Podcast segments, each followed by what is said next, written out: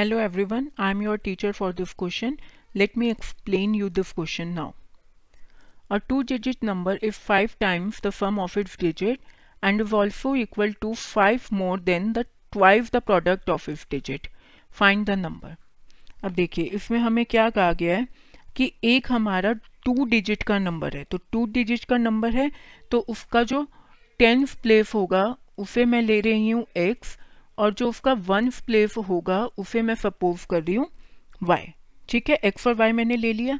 इसका मतलब मेरा नंबर क्या होगा? टेन एक्स प्लस वाई अब इन्होंने कहा कि जो ये टू डिजिट नंबर है, वो किसके इक्वल है?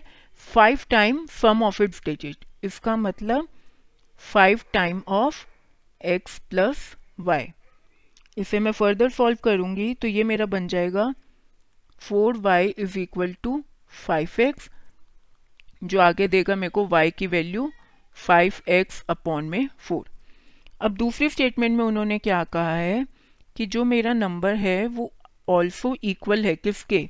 Five more than twice the product of digit तो दोनों डिजिट का अगर मैं प्रोडक्ट करती हूँ, उसका ट्वाइस मतलब टू एक्स वाई और पाँच ज़्यादा उससे मतलब प्लस फाइव तो इसे जब मैं आगे सॉल्व करूँगी तो ये हो जाएगा टेन एक्स प्लस y की वैल्यू में क्या लिख सकता हूँ? फाइव एक्स बाई फोर मैंने ऊपर से कैलकुलेट कर ली है।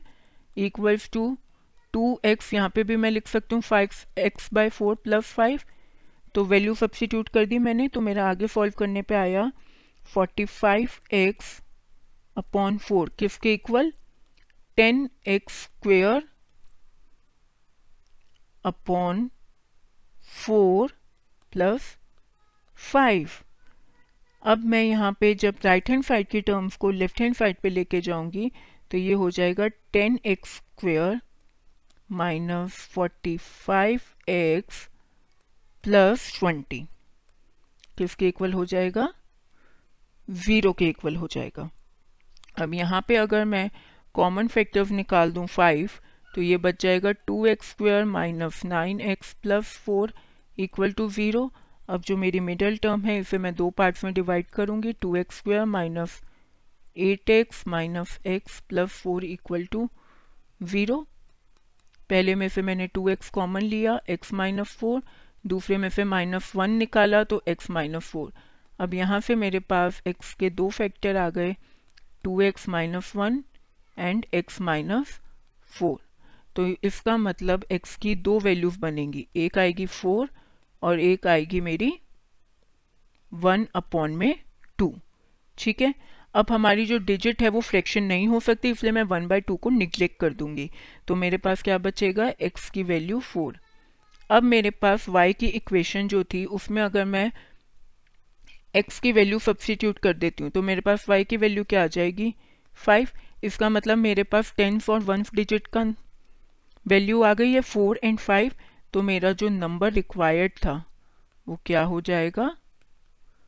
Forty five I hope you understood this question thank you